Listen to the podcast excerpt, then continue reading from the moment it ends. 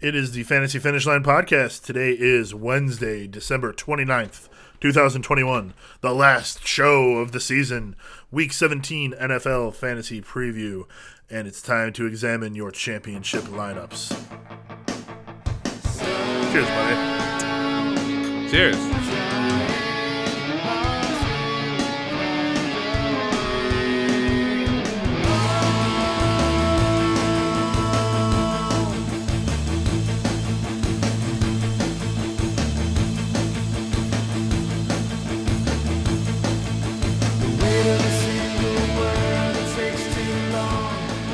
So it is week 17. It is Week 17. I am Jason Evans. Across from me here, Mr. David Biggs.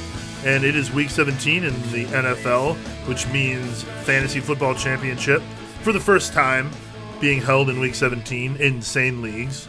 There were, of course, insane leagues that used to do them in Week 17, the final, the former final week of the season. Yeah, and I'm interested in these discussions, and we should definitely have a commissioner podcast at some point, which can also be sort of uh, evergreen content. I feel like this is the thing that you like to bring up every week that we never end up doing. well, let's let's do one this off season. Well, I mean, I'm I'm all for it. But the the concept being, I am the commissioner after all. w- we've been talking in this season, for example, and not to sidetrack us, but just two topics that we could broach uh, uh, for this particular podcast, for example, are uh, perhaps doing point per first down instead of point per reception, and there's many reasons for and against that. Oh, I'm a big uh, fan of that lately. You're a fan of the idea of it. I like the idea of it. I want to see the implementation. My thought is taking a half point per reception league, making it a full point per first down league would accomplish two things. It would increase the scoring, which I'm always a fan of, and doing it in a reasonable way, and it would uh, assign points to the players that help their team the most.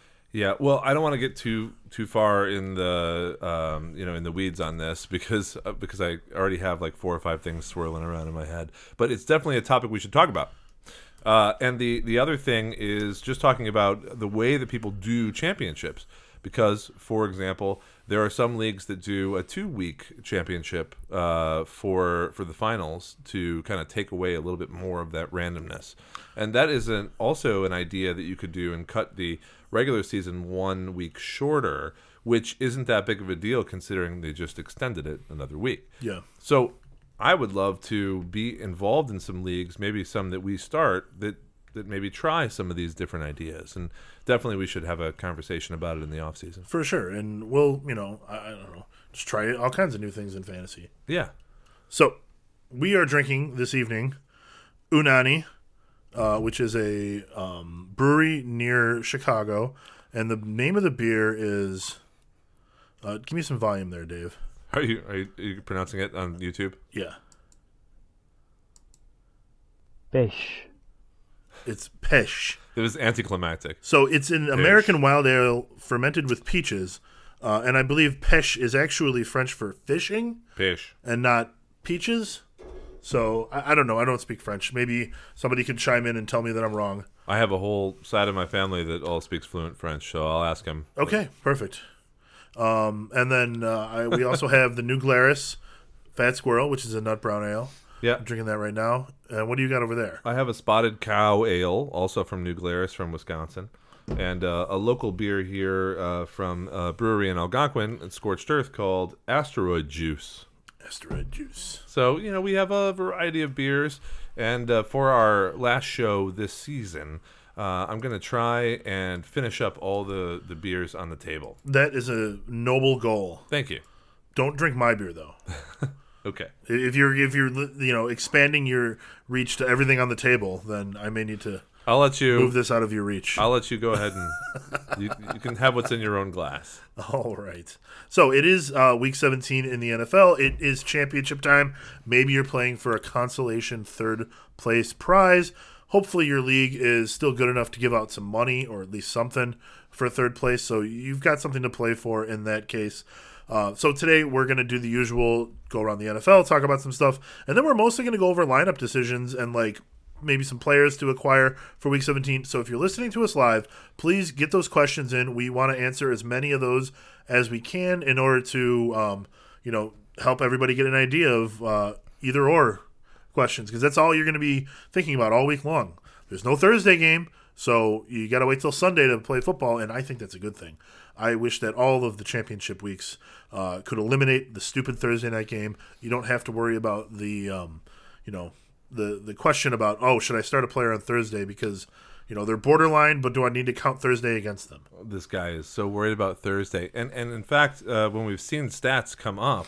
Uh, the the actual um, analysis proves that Thursday night games aren't actually any worse than regular. I know, but fantasy football is about feel, and and what I feel that I should start is not players on Thursday unless they're named like Jonathan Taylor. Well, then I was going to say the next year you definitely don't have to start players like Tyreek Hill, Jonathan Taylor, or Dalvin Cook against me M- on Maybe a Thursday. Travis Kelce. You know, I'll, I'll go ahead with those guys. He's like tight ends on Thursdays. don't I don't worry so much about them. It's tight end Thursday, Okay. but but don't start don't start studs on Thursday. Doesn't tight end Tuesday like rhyme better?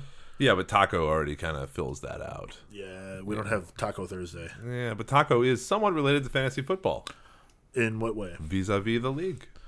Ah, yes. Every league has its own taco, That's right. and if you don't know which who it is, that means you're the taco. And you should go watch the league, Yes, everyone should watch, or at least the first league. season of the league. The first season or two are excellent. Uh huh. Just remember who Chad Johnson is before he was Ocho Cinco. That's right. Okay, Dave, why don't you take us around the NFL? Let us know what's up. Will do. And uh, as as Jason was mentioning, of course, we we have all our content on drink5.com, and please subscribe to our uh, podcast and all of the videos here on YouTube. If you get a chance, you can just search for Drink Five. We would greatly appreciate it. If you're listening on another channel like Spotify or Stitcher or, or uh, Apple Podcasts, you can subscribe there as well. And, Give us a review. we appreciate it just the same. Reviews are also fantastic. We have a couple out there on Apple Podcasts right now, and thank you for all those people who have reviewed our podcast, whether positive or negative. You know, uh, we just want to hear it and get feedback. So around the NFL, uh, the biggest news this particular week is that new COVID protocols were enacted by the NFL based on CDC guidance. And I don't want to get too much in the weeds on this either.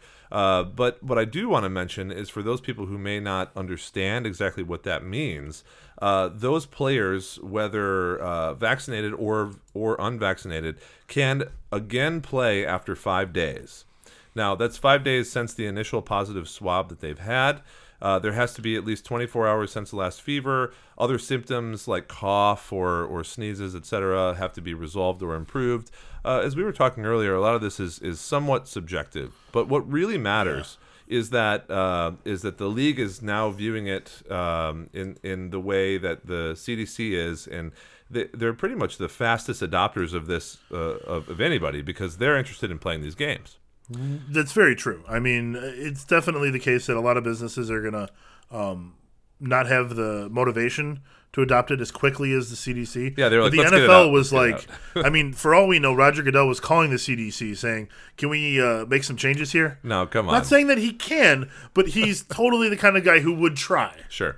Uh, so vaccinated players now can test out in less than five days, of course, because if they were asymptomatic or whatever, uh, they can still play. Uh, the unvaccinated players have to be out at least five days after the initial positive test. What this does allow is for previously out players last week, like Yeah. Mike Williams or, or Carson Wentz, who are players that otherwise would have been out in week 17, will now be able to play, assuming that they have passed the, the guidelines and referendum that is, is now listed under the guidelines for COVID 19. It's definitely a lower bar for returning. There was a lot of hoops to jump through. Now there's fewer and they're easier. And I, I have to say, I think uh, Jason and I uh, agree with, with this change, and it's kind of nice that they've been able to implement it so quickly. I bet the uh, the the people in the uh, NFL corporate halls were running around the halls all crazy for like a week. as a fantasy football player, I'm happy. you know, I have no opinion other, of it otherwise because I'm no expert. But it, you know, if I want to be an expert in one thing in my life, it's fantasy football, and I know that this is good for fantasy football. There you go. So we're, we're going to see more players, and we already have seen some that are now active that were previously out or or suspected to be out uh, for various reasons for Week 17. Let's turn our attention to Sam Darnold and Trey Lance, who both appear to be in line to start for their respective teams. And Darnold is irrelevant at this point, uh, and who knows if Cam Newton will jump back in or or what Yeah. will happen. But Trey Lance could be worth a start this week, and we're going to talk a little bit more about him later on the show. Elijah Mitchell could be back for the 49ers. How will Trey Lance filling in for the injured Garoppolo affect Mitchell's fantasy production? Well, uh, again, we'll, we'll talk a little bit about that later. But Jason, what do you think about Elijah Mitchell, who has done so well? Is he going to be someone that you would start if you had on your squad right now? And certainly, I think we both agree that Jeff Wilson is not a startable uh, guy on your roster if Elijah Mitchell is in the lineup. Uh, uh, to that latter statement, I completely agree with you. Um, the question being then, will you see a split or will you see a majority Elijah Mitchell? And I do believe that what we'll wind up seeing is majority Elijah Mitchell. So they play Houston this week. Houston's giving up the sixth most points to opposing running backs. Sure. Um, just to give you an idea of what they've done in the last three weeks, 26.3 points to Rashaad Penny in week 14, 16.3 to James Robinson in week 15, and 30.2 to Justin Jackson. So it sounds like a, a positive. So start Elijah Mitchell. Positive game playing. script for Elijah. Uh, as long as there's not whispers of he'll be splitting or he's not all the way healthy yet. Like if he's practicing on Thursday, Friday in regular practice mode, then you know full speed ahead with him. I definitely want to remind everyone keep an eye on when people practice because it's only Wednesday when we're recording this. Wednesday is generally the first time that we receive any type of injury information on any players. And uh, a lot of players will sit out due to being a veteran and they just need some rest, stuff like that. Uh, or, or they're being slowly uh, brought back in after an injury like Elijah Mitchell. So. Um, as long as he practices, you know, not even in full necessarily Thursday and Friday, but is stacking those consecutive days at practice. That's the most important thing. And I think that if that is the case, you definitely want to start him because Houston is hot garbage when it comes to defending running backs. Yeah, I think that's very succinct. Uh, I personally have Elijah Mitchell uh, up in the the rankings right now, uh, but he will uh, maybe even climb higher up there as soon as we have some more information about him uh, actually starting. Uh, because as of now, he is not uh, he is not actually starting and in the roster. He he is just practicing. Well, he wasn't limited- on the IR, right? No, but he's practicing in a limited fashion. Right, and they- I don't think he was practicing at all last week, so Right. it's a good um, trend, Yeah, or, or it's the beginning of a trend. We're looking say. at Thursday to uh, to really open our eyes at some of this stuff. Uh, Jared Goff with a, a knee injury, Lamar Jackson with an ankle, and James Conner with a heel injury are all still up in the air.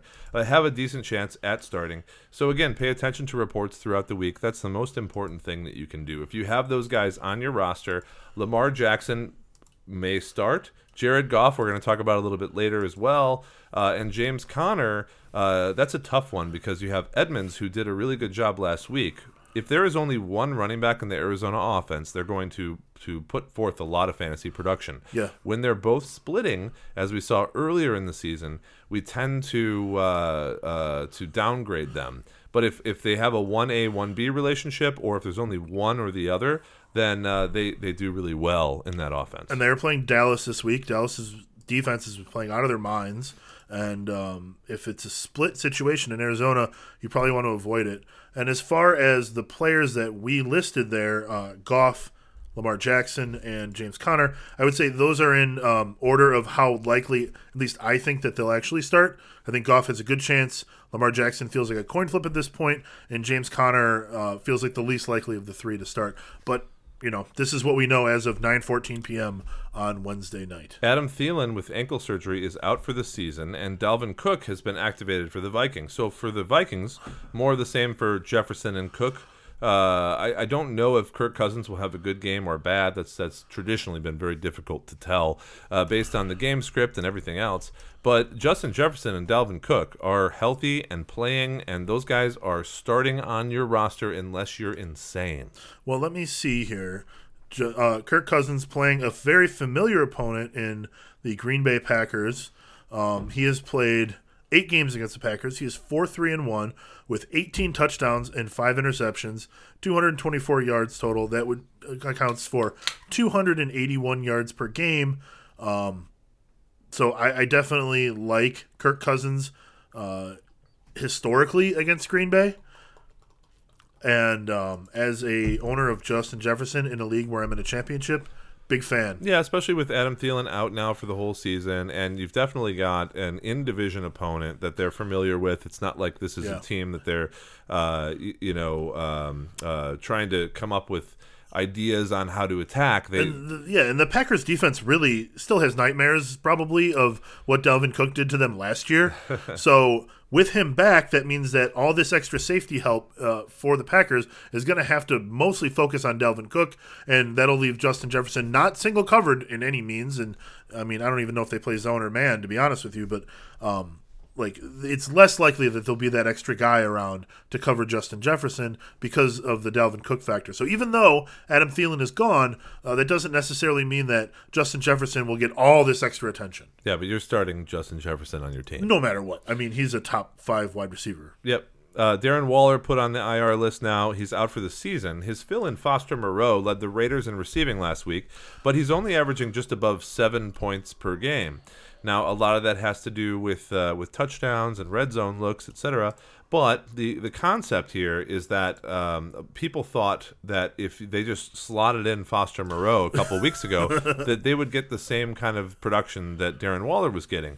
Now, there's two reasons that that's a bad idea. The first reason is that Darren Waller actually hasn't been doing that well this year because he's been double covered by uh, by the defensive schemes, who have realized that he is maybe the biggest threat that the Raiders have to offer. Uh, The second reason is that Foster Moreau is not as good as Darren Waller, and so Not even close. because of that, uh, it's someone to think about if you have absolutely no other options on your tight end list. And we'll talk about CJ Uzomah, for example, uh, later in the podcast. But if you can help it, if there's someone that has more upside, then Foster is probably not the guy for you to play because an average of seven points for that position is simply not enough for you to reach out, pay FAAB for, uh, you know, try your hardest to start. Foster is not the guy for you. Yeah, if um, we're looking for a tight end to pick up, there are a few guys. Uh, well, we'll we'll talk about Uzomah later, but one guy that didn't make our list, uh, but is only owned in 48% of flea flicker leagues, is Gerald Everett, who has uh, an average of 10.87 points over the last three games, and he is definitely not a target hog, but he's doing a lot with those targets, and a lot of that's because of touchdowns. He's a bit touchdown dependent. Well, there you go. There's an upside player. Yeah. You know, if you if you have a touchdown as a tight end, Everett, for example, then you're probably scoring more points than both Foster and Uzomah. But if you don't get the touchdown, you might have 1.7 points. It's. I mean, he had week 13 negative 1.3. That's not a good performance. That's not what you need in the fantasy playoffs, but It's not turning out good good numbers on you know, league. in the last uh, seven weeks, he has three double-digit performances. We're talking about you know scraping the waiver wire, so there's not going to be much better than that that you're going to find. It sounds like you're looking to start Everett on one of your teams. I'm considering it, and we'll get to that. We're going to talk about the teams that we have in uh, either championship or consolation uh, third place games, and the decisions we have. And um, I actually didn't write this one down. I'm going to write it down real quick while you talk about the next thing. Well, you write it down on pencil and paper, and I will uh, move on to the next uh, the next item. Yes, please. This, this guy's got a notepad over there. Uh, Miles I am the kind of guy that would write all that down on Miles. Miles Sanders, who uh, has a broken hand, is out for Week 17. Uh, and for a guy who, who catches a lot of passes in the backfield, a broken hand is just not going to do it for you, Miles. Uh, more on his replacements later I mean, in the show. He also has to carry the football, so yeah, that's okay. that's a thing You too. just shove it against the body a little bit. meh. Uh, DeAndre Swift should be back this week for the first time since he was injured in Week 12. In Weeks 10 and 11, he had 130 and 136 rushing yards, respectively. So uh, another great option right there. Although I have heard some people uh, whispering on Twitter about how you should not start Swift this week. Uh, get more on that later. Uh, from Ian Rapoport on, on Twitter, the Chiefs are expected to get tight end Travis Kelce back from the COVID 19 list, and he should practice today. Uh, today. An- again, another guy who uh, who maybe uh, wouldn't have gotten back so quickly, but Travis Kelce was one of the first people last week to have gone on the list. And Yeah, so it- there was some question as to whether or not he would play this week, Right. and one of my opponents kind of rolled the dice, you know, thinking that he might come back. Yeah. well, it looks like he's going to Um, You be know, back. he rolled snake eyes, you know, to my benefit, but so the it wasn't an unreasonable thing to do. uh, let, tell me the rules of this dice game. I'm making them up as I go along. The uh, I think there was news earlier today saying the only player who didn't practice on the Chiefs was. Uh, did you see that? No, who was it? I don't know. Someone completely random that we've never heard of. Let's roll the dice. That's not how this game works. I don't remember, but you You're could not following. you could look it up. But point is, the Chiefs are, are right now very healthy uh, and all practicing, which Yeah. is which is very good. And Tyreek Hill last week, after coming off the COVID list, was apparently pretty sick. Didn't do very well against the Steelers, and uh, the news that came down the pipeline said that he was very exhausted. Uh, he was having trouble keeping up with the defense, etc. Uh, and that could be maybe just you know marked down to the fact that he was sick. Right, It- Right. Some, sometimes it's not that hard to If you're sick out. all week, you can't go run sprints on Sunday. yeah. That's you know, and that's what Tyreek Hill does. And as Jason says, no Thursday night football. So let's rejoice uh, about that and Hell yeah. move on to the weekend. Cheers to no more Thursday night football. No more Thursday night football until next year. No, I don't really want to cheers because I like Thursday night football. but I get your point. I get your point. I'm just really tired of bad Thursday night football. I get your point.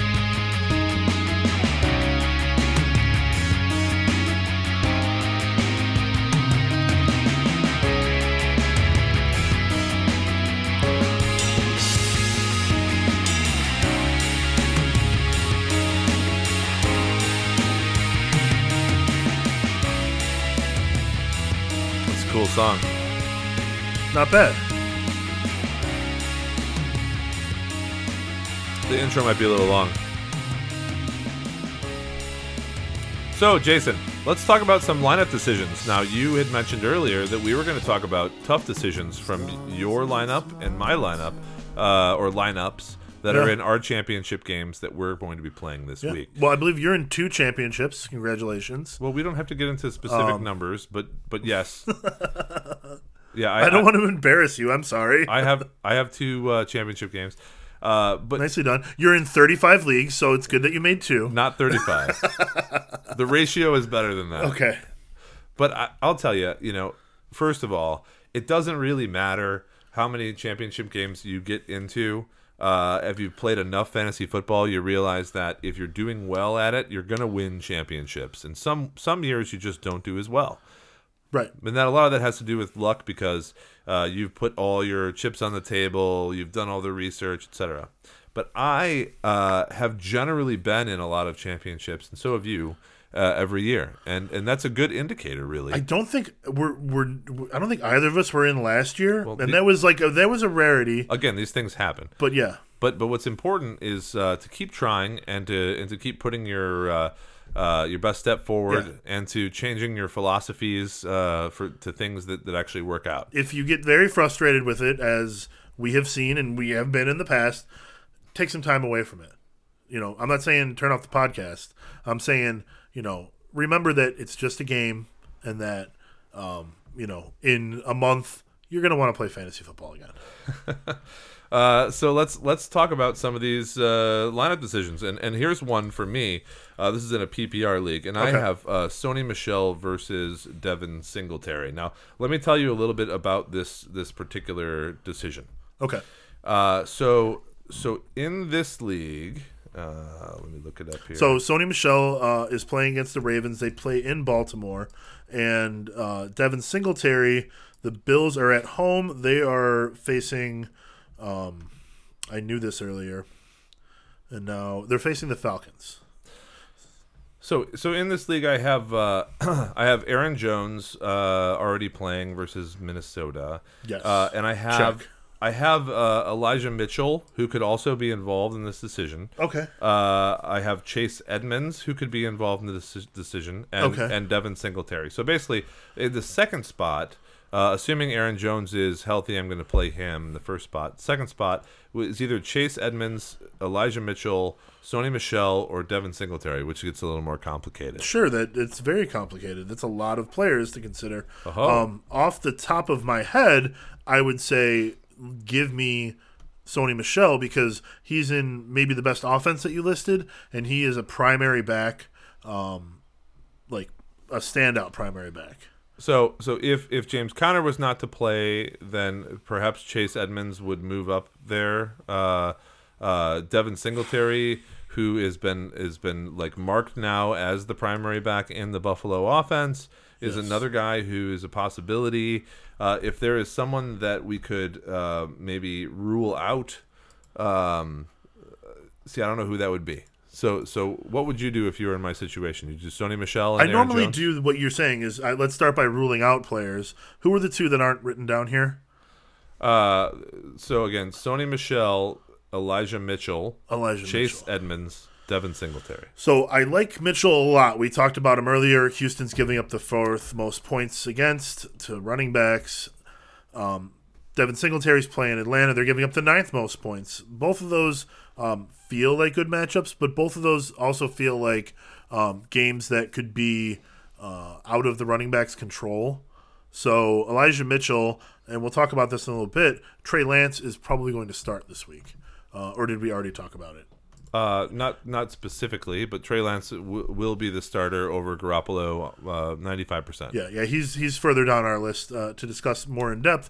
But uh, because of that, I may be a slightly hesitant when you're looking at you know all of these options. Um, so, I mean, I, I would I would cross off Devin Singletary, and the next one I would probably cross off is Elijah Mitchell. So Chase Edmonds versus Sony Michel. Yeah, and Chase Edmonds has a great offense. So if James Conner doesn't play, you you, have, you see no issues with uh, Cam Akers. Uh, Cam Akers generally just being someone that they expect to uh, come in on a couple downs if he plays at all. Uh, and Sony Michel still expected to to play the majority of the downs. Yes, absolutely. I'm saying that uh, I already know it, but Uh, no, I see it the same way as you. And then and then what I look at is the Chase Edmonds matchup. He's playing Dallas, and the um, Sony Michel matchup. They're playing Baltimore. Baltimore's run defense isn't shabby, um, but Dallas is better. Also, Baltimore is way more likely to give up points, and uh, LA should be able to move the ball well against them, right, which so- could result in you know just this, the easy goal line carries. so who do you pick for me to start? I like Sony Michel. Yeah, I've got him in for right now, so that's that's uh, agreed upon. Cheers to that. Uh, PPR flex: uh, AJ Green, Laquan Treadwell, or Rashaad Penny, uh, and and that is in a um, as I said, a PPR, PPR league. league. So let's see. Obviously, AJ Green, they're playing Dallas. Ooh, you know, I I don't want to start anybody against Dallas this week. they're playing so damn well. Um, and AJ Green, I, last week I told everybody start AJ Green. He's going to have a huge game. I remember just that. Did not. I I don't know that they are necessarily going to be able to, you know, So Rashaad Penny did really well last uh, week. as much. Uh, Laquan Treadwell also has been doing well for the past three weeks. Uh, He's someone who keeps popping up on my lists of like players to acquire. you know, he was a number one draft pick that didn't really play to the capacity that he should. Uh, it's possible now on Jacksonville that he's found a spot uh, that's good for him, but unfortunately, it's with Jacksonville, which means that the consistency may not be there from the from the quarterback and the offensive uh, uh, passing schemes. I, I agree. So in these, um, in these questions, it's usually the the last spot in your starting lineup is what we're talking about. You're talking about your flex spot. I like to go with matchups in these cases. So AJ Green, as discussed, he's playing Dallas, not a great matchup. Laquan Treadwell, they're playing, um, they're playing, I believe, New England. Uh, another just awful matchup for him. And then you've got Rashaad Penny. The Seahawks are playing the Lions. So the Lions are playing better, but they are not nearly at the Dallas and New England sort of level at the moment. Plus, Rashaad Penny has just been a madman lately. So it is a full PPR league, yes. Yep. I don't know that Rashaad Penny gets too many catches, um, but neither of those receivers are like, you know, 10 catch a game guys. So I think I have to lean Rashaad Penny here. Yeah. Okay. Well, I uh, Who, who did you have slotted in at the moment? It is uh, it is difficult for me to make that decision, but currently I have Rashaad Penny in. Okay. That's I, I have Joe Mixon, Sony Michel, and Rashaad Penny uh, in uh, on that league. Yeah, that's a nice setup that you got going on there. It's working out. That's nice. There's a reason you're in a championship game there. That's a dynasty league, so I got those guys for a while. Very nice. Um, and then my last decision is uh, Colts versus Chiefs in defensive. Now, this is a league where I play two defensive positions each week. Okay. Uh, in this particular week, uh, I have slotted in the Colts and the Saints.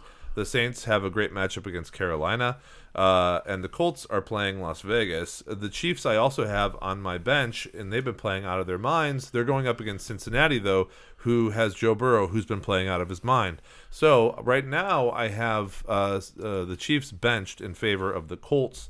I think the Colts matchup is is not bad against Las Vegas, uh, and I'm looking for uh, some some affirmation there. Um, so actually, as, when it comes to giving up points to opposing DSTs, um, the Raiders and the Bengals are are twelfth or sorry eleventh and thirteenth, um, or thirteenth and fifteenth. I'll for the year. I'll get it right for the year. So over the last few weeks, um, Kansas City was able to score 24 points against uh, Oakland. Uh, that was two weeks ago. As far as Cincinnati goes, they've done pretty well at um, limiting the opposing defense and special teams. Both teams been playing a little bit better lately. So I guess you have to go with what team is more turnover prone. And in that case, I would probably lean towards um, the Raiders because they are not playing um, for as much as the as the Bengals, and they uh, I don't even know if Derek Carr has more like picks than Joe Burrow. Yeah. So I guess I would go against the Raiders there. Well, plus, uh, what, what I tend not to do is go uh, against a team that is trending up. Clearly, the Bengals have uh, found some fire, um, and and so I don't And know. the Colts should be getting Darius Leonard back as well. yeah, I like I like the Colts defense. I currently have them in, so I appreciate your your advice, and it's really just uh, backed up what I've already had in my lineup. So hey, that's, that's the way it goes. that's great. Why don't you tell us uh, what your lineup decisions are? Okay, so in a full PPR league, I have um, I have another embarrassment of riches like you do at running back position. I'll, I'll I'll brag about them for just one second. I've got Joe Mixon, Ronald Jones, and Ezekiel Elliott currently slotted in with Rashaad Penny on the bench. Um, now, obviously, with a flex spot, I'm starting all three. I do not have a worthy wide receiver to take the spot of any of those uh, guys, so it will be three running backs here. At the moment, I've got Zeke in they're going to be playing Arizona, but I really want to find a reason to put Rashaad Penny in. So, can I possibly start Rashaad Penny over Ezekiel Elliott? Like I want I want to be convinced of this, but I just feel like, you know, one of the things you do in the championship game is, you know, don't get too cute and use the guys that got you there. And even though Zeke hasn't had a great year, um, he's got like 12 touchdowns on the year. He's doing enough. I 100% think that you should put in Penny instead of Zeke. And uh, and Ezekiel Elliott is going to continue to have that limited workload. Uh, also has Tony Pollard on the team who's going to be slotting in and getting carries. Uh, and and Rashaad Penny, he he's he had 135 rushing yards and a touchdown on 17 carries just recently. Uh, he's he's going against the Lions defense that allows the third most fantasy points per game to the position Yeah. and uh, I just don't see how you can uh, how you can play a fading Elliott over a surging Penny. So You you've got great points there. Plus, um, Arizona, you know, playing against Elliott, giving up the seventh fewest fantasy points. To the they're a better back position. defense. It just it just seems like And I believe that uh, Zeke Elliott only had nine touches last week, nine carries, one reception. he had 32 fantasy points uh, in his last two games. Yeah. And the the Cardinals are 11th uh, against fantasy backs over the last five weeks.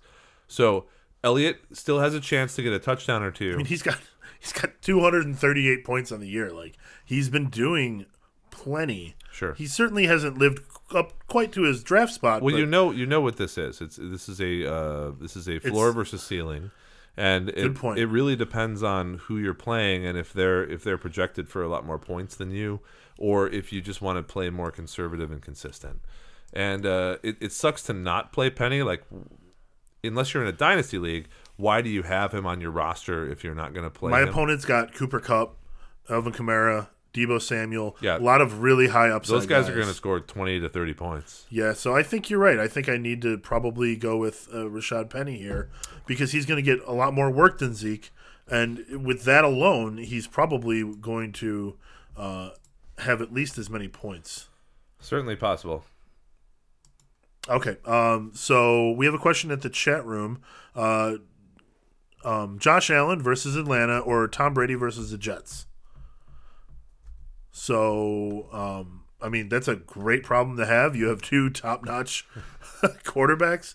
Um, I would almost lean Josh Allen because the Jets tend to give up so much on the ground Allen's my number one rated good against. Yeah, that they're good against uh, quarterbacks. Br- Brady only has Brown. Brown is slightly injured. They have serious problems right now with their offense. Uh, and people are double covering Gronkowski, which means that there's not a lot for them to do. Yep.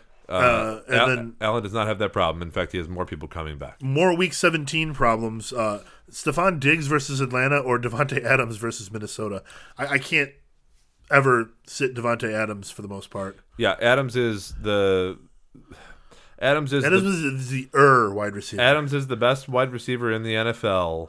Uh, if and the best fantasy football wide receiver. if there wasn't a Cooper Kupp this year. they're they're tied, but you can't start Diggs over Adams because although Allen and Diggs uh, connect quite often, there's been many opportunities that have been lost. This Diggs year. is frequently not the most targeted or at least the highest number of receptions on his team Because there's op- whereas Davante Adams is that every single week. yeah, the opportunities are are there for other players on the Bills. They're not there for other players on the Packers. Uh, so you have to start Adams. You have to start Allen, but don't don't start Brady and Diggs, or you will lose your championship. Uh, so Rashaad Penny versus Detroit or David Montgomery versus the Giants. Uh, I, I think we answered this earlier with our glowing endorsement of uh, Rashaad Penny. I I, mean, I I would go Penny here. Do you have a reason to want to start David Montgomery instead? Uh, yes, I think David Montgomery is is a much higher rated and higher uh, floor player than Rashaad Penny. You must not have Montgomery on any of your fantasy teams. Uh, David Mon- certainly don't, David no. Montgomery has been very good this year uh, at scoring a lot of fantasy points. I do my best to ignore everything Chicago Bears. Well, like him or not, Montgomery Montgomery is a better option this week than Penny or Ezekiel Elliott or Aaron Jones or Josh Jacobs or any of those guys. oh, okay. I mean, you need some good guys there. He's a he's a top ten running back for me, and none of those other guys are top ten running backs. Okay. they're they're, they're high end RB twos. I'll defer to your uh, Montgomery knowledge. And the final question here from MJ23, great nickname, and uh, thank you for the question, is George Kittle versus Houston or Mark Andrews versus the Rams? I don't know where you're getting this team from, but it should just waltz right into the championship for the most part. Um, can you flex one of those guys? I don't know. No, they're a coin flip. Yeah, it really does feel like a coin flip. You, with Kittle, I look if Lamar Jackson plays, you start Andrews.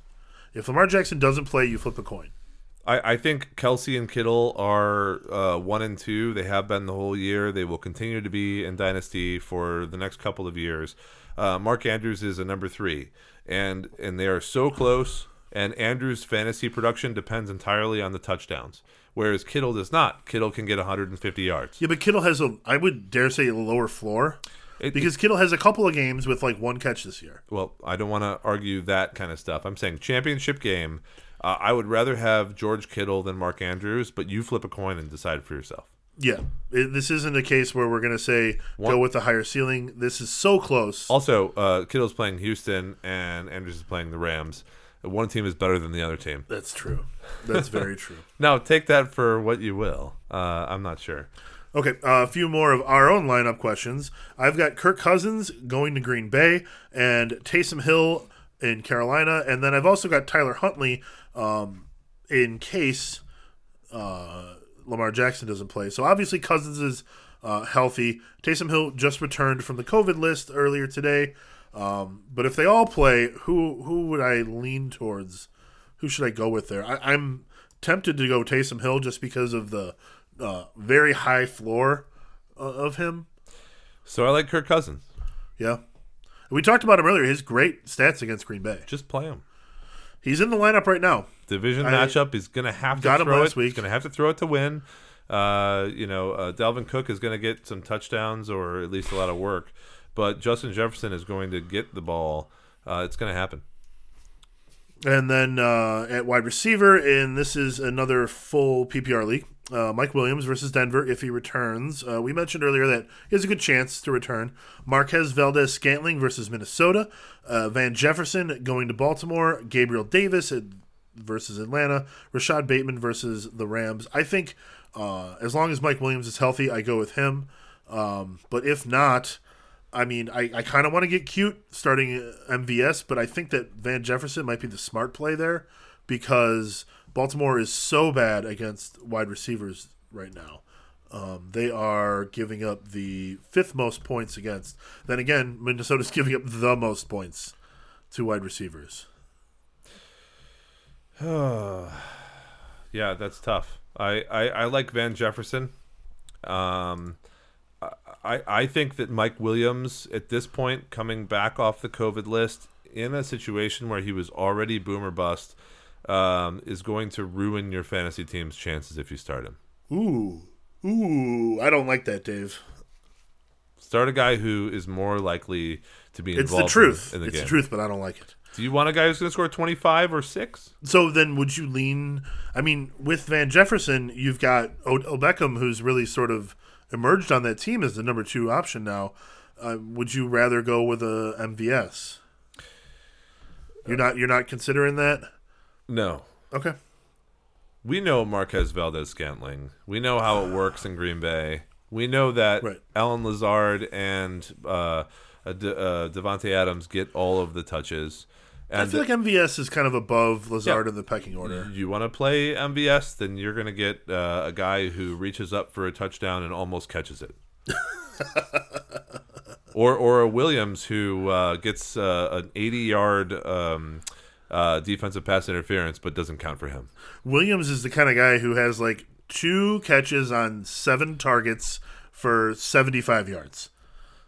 I, th- those are not the best decisions. Uh, Look, it's the last. It's the last spot on the team. Uh, Obviously, I like Van Jefferson right now. If there's anyone you can get that's more consistent, then I would go with them. Uh, like but a waiver wire. You think there could possibly be someone on the waiver wire? I don't know. I guess I guess you There's could, a Kendrick Bourne. I guess you could take a look. There is Courtland Sutton. We can. I, I would not. I would not go with that. Robbie Anderson, Emmanuel Sanders, Marquez Callaway. Nope. I'd play Van Jefferson. Yeah, uh, and and then otherwise I've got Chase Claypool and Justin Jefferson. So Chase Claypool, I'll probably stick with him. Ugh. Not not the greatest, not the greatest. I don't want to sit here and groan about my team, but I'm in the championship. We'll roll the dice and see what happens. Well, listen, it's not it's not always that we go over our own lineups. You know, the for the year, I think we've only mentioned it a couple times, uh, and and I hope that it hasn't been something uh, that has gotten up your uh, your nerves listening to the podcast. But I will say this: uh, it's a kind of an interesting conversation for us because just like you. Uh, we get emotionally invested in the players that we have on our squad. Right. Sometimes you just need to hear someone talk about it from the outside. There was a there was a couple of like the Zeke Elliott versus Rashaad Penny. You didn't have any sort of uh, qualms as to who you would start in that situation. I I don't. Right. And and that gives me pause when I was just like saying, I'm gonna start Zeke, but I want to find a reason to start Penny. Because you still think Zeke is your stud, Right. but he's not anymore. He's. I mean, he scores a lot of points, but then again, his ceiling is like 17. You, you need to sleep on. He just that. happens to keep hitting his ceiling lately. And then my very last decision, I have Hunter Henry. I can pick up Gerald Everett. Hunter Henry had such a big week two weeks ago, and then had nothing last week. Gerald Everett doesn't get that much work, so he's touchdown dependent. So I feel like Hunter Henry has the higher ceiling right here. Yeah, I would still go with Henry, but as you said earlier in the in the program, uh, Everett has been doing very well. So I would say Everett has the higher ceiling right now. Okay, I feel like Everett's kind of like Zeke, where he's just hitting his ceiling lately. Henry is touchdown dependent. Everett seems to be Yeah, but getting Henry seems like his ceiling is 25 points. Everett's ceiling is like 13. Sure, but if you look at targets, uh, based on what you were saying, it seems like the targets are there for Everett over the past couple weeks. But if you discount the the really high scoring game that Hunter Henry had, uh, his, surely his targets are not at the same level as Everett's. Um, yeah, I suppose Everett's at a four to five target per game, and discounting that game, uh, Henry's at a two to four. Right. So he's touchdown dependent or big game dependent in uh, mismatches, right? Uh, and I like Hunter Henry, but if they're deciding not to go with Hunter Henry in that game, you're going to get two targets for 35 yards. So they played Jacksonville. That's something. Jacksonville, middle of the pack when it comes to giving up I have points to I have. Henry at nine and Everett at twelve, and that may change throughout the week. But Yeah. I still think that Henry is uh, uh, the guy that will score more more points. Probably Everett has maybe the higher floor, but we don't talk. We don't we don't play fantasy for floors. No, you don't play for floors this week. That's for damn sure. So you want to have Henry, a guy that's involved, a guy that Mac Jones trusts, a red zone target on the New England Patriots, right?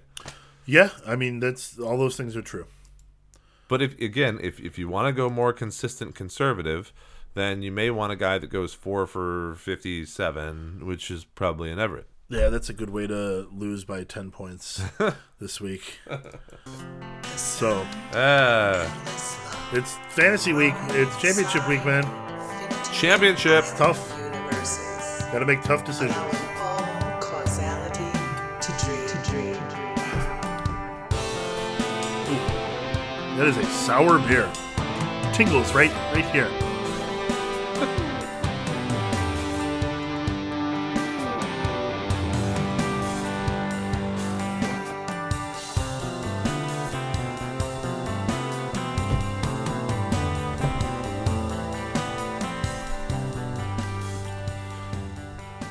Right, so now we're on to uh, popular acquisitions and plays for Week 17, talking about those uh, those plays that have been picked up off of the waiver wire, uh, and those guys that you may want to start over the the incumbent players that you've already had on your roster for a couple of weeks. Uh, Jason, if you'll just uh, start us off here, and let's uh, let's try to go quickly through these guys. Sure. Uh, for once, I didn't write gigantic paragraphs for all of them. so Elijah Moore on the Jets. Uh, he's returning. Uh, he's been out since I believe week thirteen. Um, they he's the Jets are playing the Bucs. The Bucs have given up nine double-digit games to opposing wide receivers since their bye week in week nine. So Moore has averaged 15 points per game in the last seven games that he's played.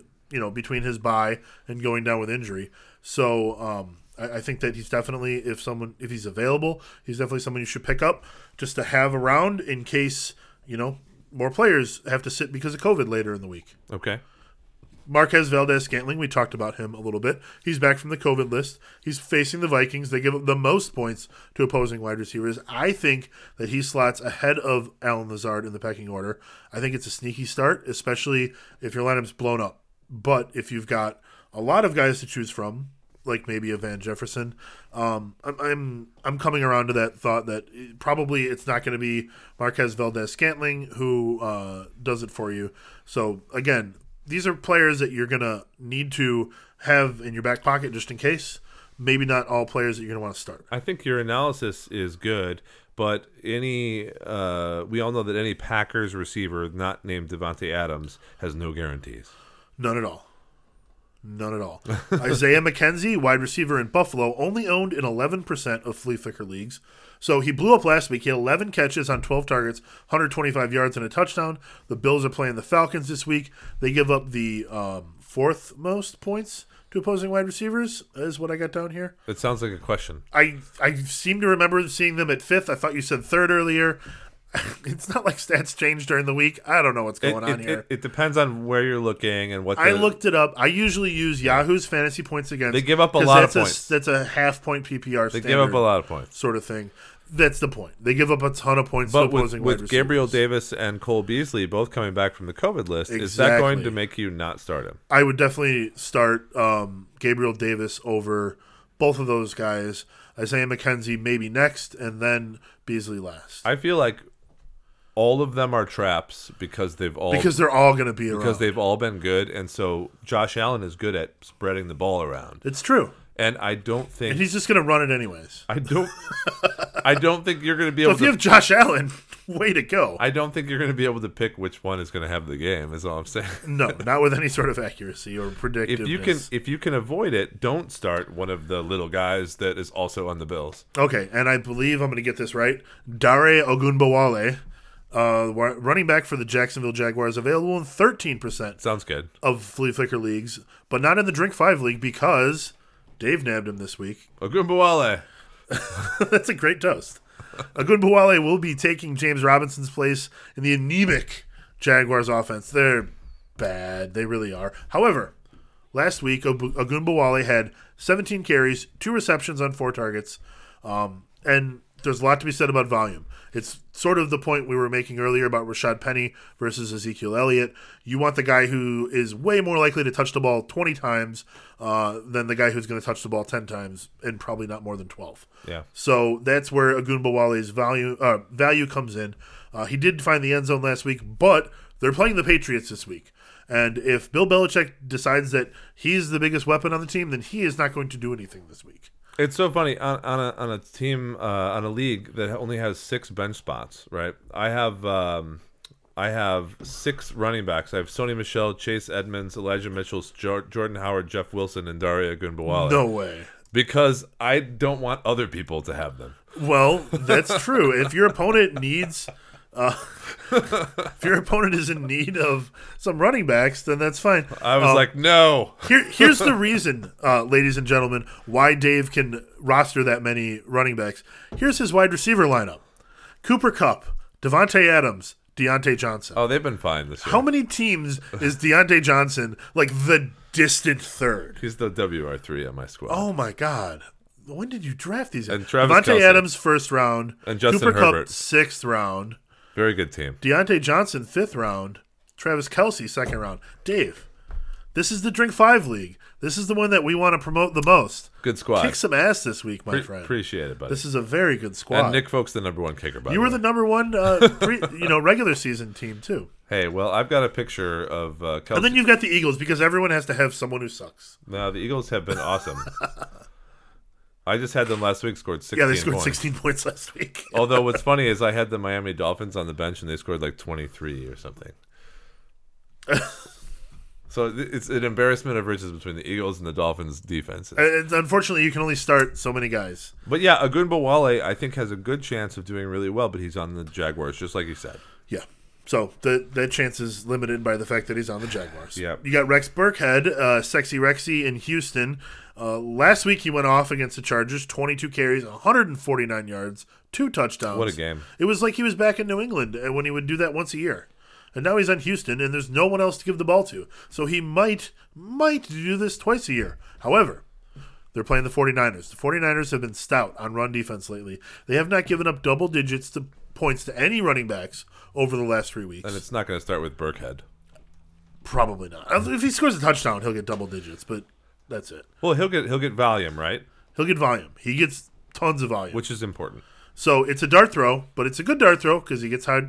His volume is basically guaranteed. Uh, a guy whose volume is not guaranteed, Derrick Gore, running back for Kansas City. Um, he looks really good when he's on the field. Last week he played the Steelers and he was used in big chunks. I found this interesting. His 15 touches were split like this. He had five in a row, then four in a row, then three out of four plays, and then three in a row. So it's not like he's peppered in there. When he's in the game, they give him the ball. But keep in mind, uh, and, and I'll let you continue, of course.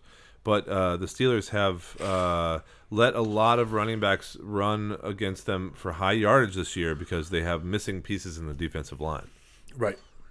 And uh, Kansas City this week are playing the Bengals, so that's going to be an interesting matchup. It will probably be close.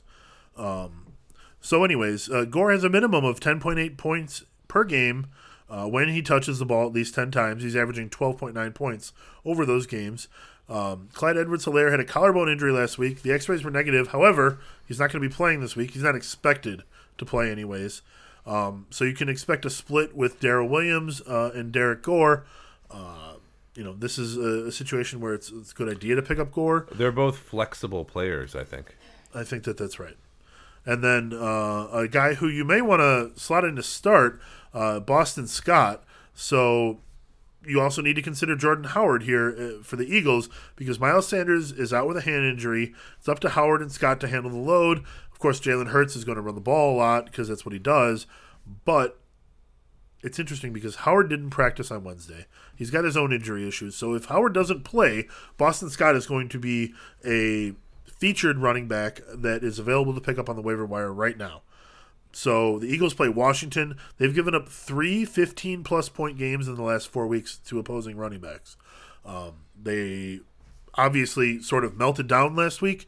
So the you have to you know ask yourself, are they going to be able to regroup, or is it the end of the year for them? The way that I look at the depth chart for the Eagles running backs goes Miles Sanders, Jordan Howard, Boston Scott, Kenneth Gainwell.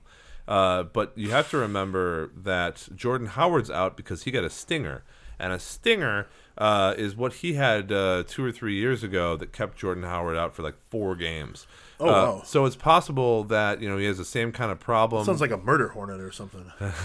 well, they call them stingers, but really they're just like intense uh, bone bruising and like you know like a super bad contusion. Yeah. So if Jordan Howard can't play, I totally agree. Boston Scott, uh, Kenneth Gainwell will get the uh, smaller percentage uh, of the touches. But if Jordan Howard can play, he's been the guy who is taking the majority of the of the short yardage rushing, uh, which is great for that team because the Eagles have actually been playing well over the past couple weeks. Uh, we'll see what happens there, but this is such a toss up. I hope that your championship doesn't come down to uh, deciding which Eagles running back that maybe you should play. Backup Eagles running back. Uh, CJ Uzomah, tight end Cincinnati. It's been a long time. It's been eight games since Uzomah has scored a touchdown, but he has an extremely consistent amount of targets. That's more than four per game over that same stretch of time over those eight games. And he has a red hot Joe Burrow throwing him the ball. So if you have to play Uzomah, expect no more than five to six fantasy points. I'm just being honest because he's not going to score a touchdown statistically. Although it may seem like a decent matchup and Uzomah may seem to be due uh, for a touchdown, none of that is true. None of that is ever true. So Being due. just because Not you, true. you think that this guy, uh, who by the way is on a whole bunch of fantasy sites right now, saying uh, you should start him for Week 17 for your championship week because he's going to score a touchdown for the first time. Now I'm not here saying he's not going to score a touchdown, but statistically he's not going to score a touchdown. That's very true. So uh, he's not a recommended play by uh, by Jason and, and, and, and me. Kansas City Chiefs, the last time they gave up double digit points uh, to Ricky Seals Jones was 13.8 points. They've given up three touchdowns since then, and none of those guys topped 27 yards. Trey Lance, uh, quarterback for San Francisco. We talked about him earlier uh, when we are talking in the news segment. And after Garoppolo's right thumb sprain, it doesn't look like he'll suit up for the Week 17 matchup against the Texans. Now, this makes room for the 49ers rookie quarterback Trey Lance to make his second start this season in the NFL. In his first start at Arizona in Week 5, Lance had 192 yards passing. But the far more interesting stat was the 89 yards rushing that he racked up during that game. This dynamic quarterback is going to continue to do that kind of thing during the game. Scoring 15.58 fantasy points despite not scoring any touchdowns in the day says a lot for his fantasy floor. The other relevant game to talk about was in week 4 versus Seattle. He played in relief of Garoppolo there when Garoppolo went out, put up two passing touchdowns and 41 rushing yards, scoring 20.38 fantasy points in the second half. The second half, Jason, 20 plus points in the second half. That's a lot of points. The Texans are giving up the 12th most points to opposing quarterbacks with 18.4 per game. I would wager, because of his rushing prowess and dynamic abilities, that Lance outscores that projection in this one. Therefore, I would consider Lance to be a quarterback that you could start in the championship game. And right now, I have him as the number 13 quarterback between Kirk Cousins and Ryan Tannehill. I was just going to ask you, would you start him over Kirk Cousins? I would not start him over You've Kirk got Cousins just above him. But you have to understand that in general, a running quarterback makes more sense to start in fantasy games. The only reason why he's 13 right now is because I don't have a whole lot of trust in Trey Lance as a rookie. Yeah. But he has started a game. Uh, he's come in relief in a couple of games. And it looks to me like that 49ers offense with Samuel, with Mitchell, with Kittle, you know, they're flush with uh, offensive opportunities. And Trey Lance is in a really good position to show why he is the quarterback of the future in San Francisco. And so I think he could be a top seven, eight quarterback this week, and he may inch up in the rankings as we get closer to Sunday. All right. So to answer your question, uh, right now I would not start Lance over Cousins, but on Sunday, on Saturday, you know, maybe maybe he'll be like change. number eleven for me. I, Yeah. I, I just have to watch more tape and I have to get more into it. Do you, do you like Trey Lance, or is he is he not like a a possibility for you right now? So you're not paying that much attention. Uh, uh, no, I, I put in some claims for him this week. Yeah. Um, he's like, he's like an on the radar guy. Like, you know, I put in claims thinking I can start him in an emergency. I don't want to start him over the guys I have, but if you know somebody's out with COVID or whatever, then I can throw him in there, and it's better than what I'm going to find on the wire on Sunday morning. Okay. So Trey Lance, uh, you know, I think that the one thing that Kyle Shanahan is really great at is designing an offense to work with the tools that he has on the team. And they're playing the Texans, and they're going to run the ball a hell of a lot. And if they're going to do designed runs for Trey Lance, which they do, they do a lot of them. In fact, I saw a stat earlier this year that said like um, Trey Lance had more designed runs for him than Justin Fields throughout like the course of the season and that was you know because they don't run the ball uh, on purpose with Justin Fields, but they do with Trey Lance. So they're going to run the ball a lot with him on purpose. It's not just going to be scramble drill stuff. You mean because one has a coach and a football team, and the other one is a Chicago Bear? yes, that's precisely what I'm getting at. Got it. Without you know alienating all of my Chicago friends. But but both of them have uh, similar skill sets when you're talking about being a dynamic football player, at least how they're supposed to be. I believe they do. And you know what? Justin Fields might even be a better passer. Um, but I don't know much about either of them because they've either not played or not been used correctly. Yeah. So we'll we'll see because it looks like uh, it is going to be a game where Lance gets to showcase his talents, and if he plays well here, he may well just continue that into the playoffs. yeah, I don't see like. I mean, obviously against Houston, that's kind of an easier matchup. But if he plays really well and Garoppolo's not 100, percent he'll start again next week. And if they make the playoffs, then it's a huge decision that they have to make. You know, do you go back to the guy uh, that got you there, or do you go with the hot hand? Yeah. That's tough. I, I I don't get paid enough to make that decision. All right. The sound of an endless love growing inside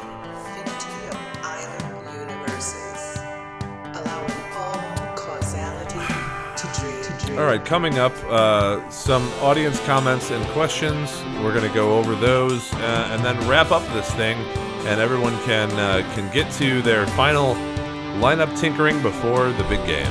Oh, there's going to be plenty of tinkering all week long. Be careful with tinkering. So we always say that. Don't tinker, don't make last minute decisions on Sunday morning, stuff like that. I do have to say though that anecdotally, one year in the championship, I had to pick up Kellen Moore and start him on Sunday morning, and I won that game because Kellen Moore scored negative two points in the first quarter or some or first half, something like that, and finished the game with twenty four points. There you go. It So was You can fumble and still win at the end. it was a you know fantasy football Christmas miracle Ugh. because the you know that weekend used to be on Christmas. Well, here's some stuff. Pangea45 says, I need to bench one of the following in a half PPR league Antonio Gibson, Aaron Jones, Cordarrelle Patterson, D'Andre Swift. And which one should it be? Um, I would lean Antonio Gibson here. Uh, D'Andre Swift is a guy that you mentioned earlier that people are saying don't start him. But D'Andre Swift has the juiciest lineup. They're playing the Seahawks. Seahawks are giving up the second most points. Hey, it's who it's who to bench, not not who to start. I well, I know what I'm saying is D'Andre Swift. eh, I don't want to bench him. Um, so I, I go, I go Antonio Gibson. Cordarrelle Patterson is the only weapon on that offense, so you got to keep him in. And I don't even know why Aaron Jones is on this list. You start Aaron Jones. Sounds good. Uh, number two, Fantasy Sven says Darren Waller and Myles Gaskin were my two guys I had on many a teams and planted that flag firmly. Clearly, things just don't work out sometimes. Uh-huh. That's fantasy football for you. And we Yeah. say, yeah, that's right, Sven. I rolled with Myles Gaskin in a couple of teams, and I'm not in the championship in either. Rolling with Gaskin. That's the name of your fantasy team next year. I hope not. I don't want to do that. Quoth the Ravens, which is a, a good name. It's a good name. This Damien Harris, Antonio Gibson, or Chase Edmonds decision in my RB two spot for the championship has me in an absolute pretzel. Any help? So I say first untangle yourself, And, and, these then pretzels are making me thirsty. and and then decide on Harris, Gibson, or Edmonds. Now we we had just talked how uh, about how Gibson might be a little bit lower on the totem pole, and I think that's true here too. I think Gibson is the odd man out here. Uh, Edmonds and Harris are better plays. Yeah, and Harris, New England back. You never know who the hell they're going to go with. Yeah. Uh, I like if, if there's no James Conner, Edmonds easily here. Yeah. And if there is a James Conner, then you've got to flip between Harris and Edmonds. Uh, I'm not going to read the name of, of this uh, commenter, but uh, let's start with SBD. Uh, in a PPR league for running back, he has Burkhead, Boston Scott, or Ogunbowale. So, Jason, I'll leave this up to you based on our decision. Uh, Burkhead, Scott, or Ogunbowale. Wow, we talked about all three of these guys. Totally. Um, way to way to place this one there, Dave. I didn't place it. it's just a question. So if there's no one else playing, as in like Howard, certainly Sanders, then I would go with Scott here. Otherwise, I would go with Ogunbowale over Burkhead. That, that sounded like a question. I meant it to be a statement. I would go with Dare Ogunbowale. And I agree. Okay. So if Jordan Howard's not playing and it's just Scott, then Scott, uh, I think, elevates, Elevates. himself to the top. Otherwise, it's going to be uh, Ogunbowale. and then at tight end, he wants to know Hunter Henry or Gerald Everett. Another well placed question that we already discussed. It wasn't placed. no, this was. I'm going to destroy this- everything on this the was last actu- show. This was actually your exact question. We already covered it. it totally was. so um, I say Henry. Jason wants to find a reason to play Everett. no, I really don't. I don't want to start a tight end from Seattle that's not named Jimmy Graham. Seattle offense for the win. Uh, I mean, that's the that's the Rashaad Penny thing going on. So Well, Seattle's a running team now, so at least you know that's going to happen. give me. They've always been a running team, Dave. Yeah. Give me Hunter Henry or Well, give me death. Not in the beginning of the year when Russell Wilson is healthy. Yeah. That's just Russell Wilson's team. Dave, I want to know what's your most clever fantasy name, team name this year? Uh, I like Kelsey Grammer. That's my favorite. That's a good one. And you've got uh, you know the picture of uh, I- well, I have Kelsey Grammer, uh, who is in Kelsey a Grammer. Travis Travis Kelce jersey. oh nice. There's a little Photoshop job. Yeah, you? a little Photoshop. nice, very nice. Kelsey Grammer is my favorite, and and probably my best team. yeah, To be fair, I've got um, Peyton's Hill to Die On, which is a leftover from last year uh, when he was starting, when it was thought that he would start him over Drew Brees. So it really seemed uh, very apt, but I kept it because it still works, and it's the uh, the the guy looking back meme. He's walking with his girlfriend, and he looks back at another girl. That's the that's Drew Brees is the existing girlfriend, and you know well, the great thing Sean about Payton is the guy.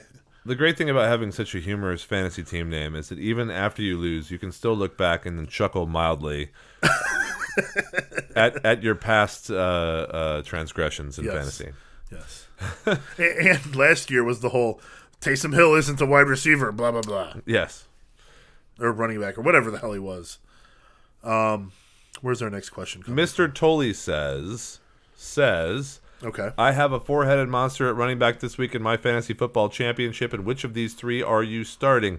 So non PPR, you have to do three of Sony Michel, Aaron Jones, Zeke, and Harris. It's funny because like all of these, uh, some of them have come across in our own decisions, and you'll notice that that happens uh, with any championship lineup questions. That there's always going to be a lot of the same players that make a it to the. theme of players. Well, nobody's asking us if they should start Cooper Kupp or not, No. but I bet a lot of people are have Cooper Kupp. So in a standard scoring league, uh, do you start Michel, Jones, Zeke, and Harris? Uh, and you want three of those. So basically, you're just looking for one of them to sit. Yes, um, I would sit Damien Harris.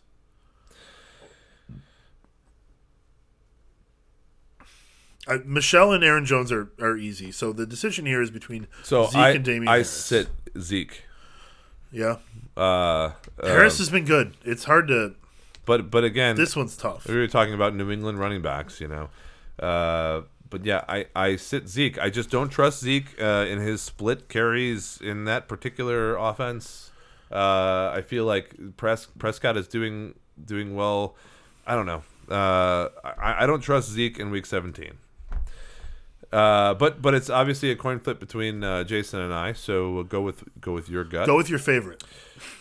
And Jason, uh, why don't you read us our last two? We have two Uh, more questions. FF Stream TTV yes. wants to know: Do not fall for the trap. Jared Goff possibly not starting for Detroit. Do not start the Seahawks defense special teams in this week in fantasy. We- what he's saying is that Detroit is going to rise from the ashes like a phoenix and smash the lowly Seattle Seahawks. Well, we already know that Amon Ra has done well regardless of his quarterback. Uh, He's like a top five uh, wide receiver and- the last I don't know five weeks. and. Josh Reynolds is also doing well there. Uh, they don't need T.J. Hawkinson. They don't need uh, running backs. It doesn't matter. Detroit will just suddenly do well for no reason. Um, That's very Detroit of them. do you know what? Uh, I think I don't know if it was the coach who said this or someone else on the on the uh, in the organization, but somebody said, and maybe you can back me up on this or look it up. I think I know what you're getting at. But somebody said uh, uh, we're going to shut down D'Andre Swift right after we play.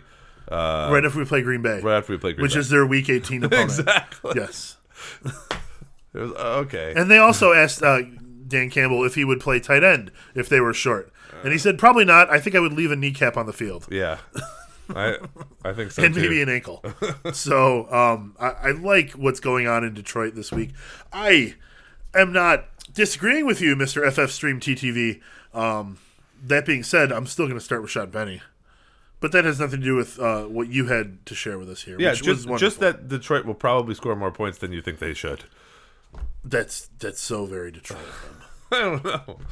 Like they're not going to win any games, and then they're just going to win a bunch at the end for no reason. No, I mean Seattle just lost to Chicago. They're not gonna like. Oh, they might. Oh, Seattle. You know, they're talking about you know not they, but like the fans in Seattle are like, we need to get rid of Pete Carroll. What are they going to do? I have no idea. If they get rid of Pete Carroll, he's going to be hired the next day by Yeah. another team. Yeah. Uh, and then Ron Ron six five four. Which tight end to start this week? Half PPR. Uzomah versus Kansas City. Kmet versus the Giants, or Everett versus Detroit. I think that matchup for Kmet is incorrect. Kmet is playing the Giants. Oh, the Giants are playing the Bears. Yeah. I thought that was next week. And then, um, what do we like here? Uzomah, you just mentioned he's getting how many points this week? Five or six, Yeah, five or six. and that's it. Five or six fantasy points. Uh, Cole Kmet. I don't know what to say about Kmet. He's a solid tight end too. So you got to go Gerald Everett. I, I agree, Everett, and and you know the other guys are great tight ends. They're just they're not scoring points because they're not getting touchdowns.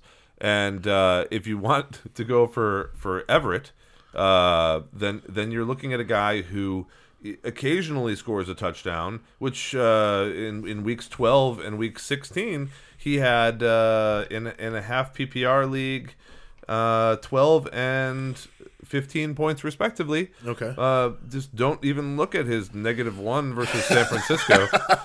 He got a catch. He fumbled it, and they didn't go to him again. no, but but, Oh, but rough. if, if you average his points, then Everett is clearly doing better than either Kmet or Uzomah over the past several weeks, and that's what we're looking for is the possibility of doing well. Um, and and I like it now. I'm looking right now at Fantasy Pros uh, at the Gerald Everett little uh, scorecard that shows his his game lineup, and according to Fantasy Pros, from weeks one through eight, he had a lot of bad matchups. Uh, Tennessee, Minnesota, the Rams, Pittsburgh, and New Orleans, all of whom are pretty good against tight ends. And in the last half of the season, he scored more points and had better matchups. Now, going up against Detroit in Week 17, not a bad matchup. Yeah. So I, I don't mind Everett here. Um, but as we said before, uh, he's not a TE1. He's probably the best TE2 that you could start on your team. Yeah, so recently, uh, last week, the Lions gave up 13.2 to uh, Kyle Pitts. The week before, 10.4 to Zach Ertz. Um, in week 14, Albert, oh, God, I'm not going to get that one. 12.6 points. Okwe, Okwu Beng, Wubegum bomb. oh, that was that was properly butchered. Uh, I apologize to Albert. And uh, you know, week 12, 10.4 to Jimmy Graham, and ten point five to Cole Kmet. So definitely Detroit. Here we go. That's a long drawn out.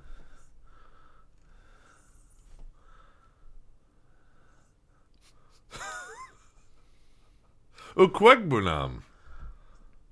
Okwegbunam. Okwegbunam. Okay, it, it's it's pronounced like it's spelled, of course. We are now a pronunciation podcast. Okwegbunam. You have to say things slowly if you are a pronunciation podcast. Mariota. Albert Okwegbunam. Okwegbunam. Tungavailoa. Tungavailoa. Yes. you just need to lower your voice a little bit. At least I know how to pronounce it slowly. Tungavailoa. Yeah, because we've had to say it like almost every week. Yeah, but but still, there are people uh, who are who are getting paid uh, millions of dollars, maybe not millions, but hundreds of thousands of dollars to announce his name and say it incorrectly.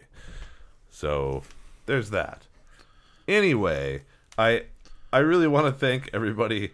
Uh, I have to say, uh, if there are any questions in the chat room, please go ahead and ask us right now. It looks like one might be coming in, Yes, it's a DFS question. and DFS is fine. we Uh, don't play DFS just as a um as a disclaimer, I- but we'll do our best. And and so let's go ahead and, and answer this one particular question. And and to Jason's point, I have won money at DFS.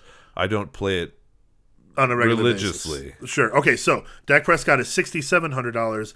Justin Herbert is sixty eight hundred, and Joe Burrows is sixty nine hundred.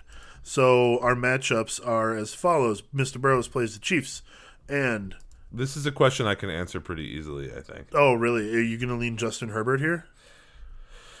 they play the Broncos. The Broncos are good defense. So so Dak and Burrow are expensive because they did well last week, and because DFS is a don't forget what you did last week kind of a situation. Okay. Because most of the players that play DFS uh, have very short memories. That's the whole point of DFS, I think. Herbert is a quarterback that has been over the year better than both of them, and I would start Herbert versus Denver in a heartbeat uh, over Dak Prescott and Joe Burrow's matchup. Denver Broncos giving up the third fewest points to opposing quarterbacks. However, Arizona Cardinals giving up the fifth fewest points to opposing quarterbacks. Detroit Lions giving up. Oh no, that's not uh, Kansas City. the matchup. Kansas City. Kansas City giving up the fourth most points. Look, this is this is people people expecting Joe Burrow to to have like 500 yards game after game as a uh, as a new quarterback in the league uh, is is realistically out of touch. I, I like where you're going here. As far as value goes, and that's what we're not just picking the players. We also need to take into account the cost. Justin Herbert should be much more expensive than these two because he is a better quarterback. So I like Justin Herbert there. And then you've got Davante Adams versus Minnesota, Diggs versus Atlanta, Chase versus Kansas City, Deebo versus Houston, Kupp versus Baltimore. Pick two or three. Well, certainly Davante Adams and Cooper Kupp. Pick two or three. Those are the two that I pick, and Deebo Samuel, uh, because that's just At, at Adams, Kupp, and Samuel are clearly the top three. Now that is Kupp, Adams, Samuel, according to my ratings this particular week. Fine. I mean, you might want to argue Adams, Kupp, Samuel, just because you like alphabetical order. Yeah, there's no there's no reason to argue between between two amazing cups of hot chocolate. Great episode of 99% Invisible I just listened to about alphabetical Put order. Put the little marshmallows in it and call it a day. okay. Javonte Williams versus the Chargers. David Montgomery versus the Giants. Oh, Josh Oh, we're doing the whole lineup. All right, versus right. Indy. Joe Mixon versus Kansas City. I didn't realize. Zeke versus Arizona. Pick two. So, um, Dave, you said um, Mr. Montgomery is a top 10 guy. They are playing the Giants. Fine by me. And I would go with Joe Mixon as well. So, Montgomery and Mixon uh, are my choices there. Yep, Monty and Mixon. Monty and Mixon. Keep it rolling if you got it, Mike. Um, we're we're here for another. well, that sounds like the DF, DFS lineup. I, I mean, I guess there's a tight end coming in a moment. Well, we know what to do. Uh, we we are going to suggest that you play Hunter Henry over Jared Over Levis. No, but he's going to be like, should I play Travis Kelce or, um, I don't know, George Kittle or Mark Andrews? Why don't you wrap us up, Jay? Well, I would go with Travis Kelce in that situation. oh, Dawson Knox or Gesicki. Oh my, Ugh. This isn't as fun of a choice as I thought it this would is be. an easy choice. It's Dawson Mike Knox has been tearing it up. Has he? You're insane. Do you have no knocks on any of your fantasy teams? No. Dawson Knox has been one of the arguably best tight ends uh, of the entire year, and so there's there's no doubt, Has he? no doubt it's Dawson. How Knox. have I not been at all aware of this? I look at this shit all the time. I have no idea, none at all. Dawson Knox is the number six tight end on the le- on the year. Okay, yeah, Dawson Knox. Yes. No more arguments. Well, you know he's also playing against Atlanta, uh, and and Dawson Knox is going to be open all the time. I mean, not everybody can catch every pass on every play for uh, for Buffalo. all right. Well, I, I hope I hope that But yeah, lineup Gesicki struggled to get like five points last week, so I hope that lineup works out for you. Knox is a good start.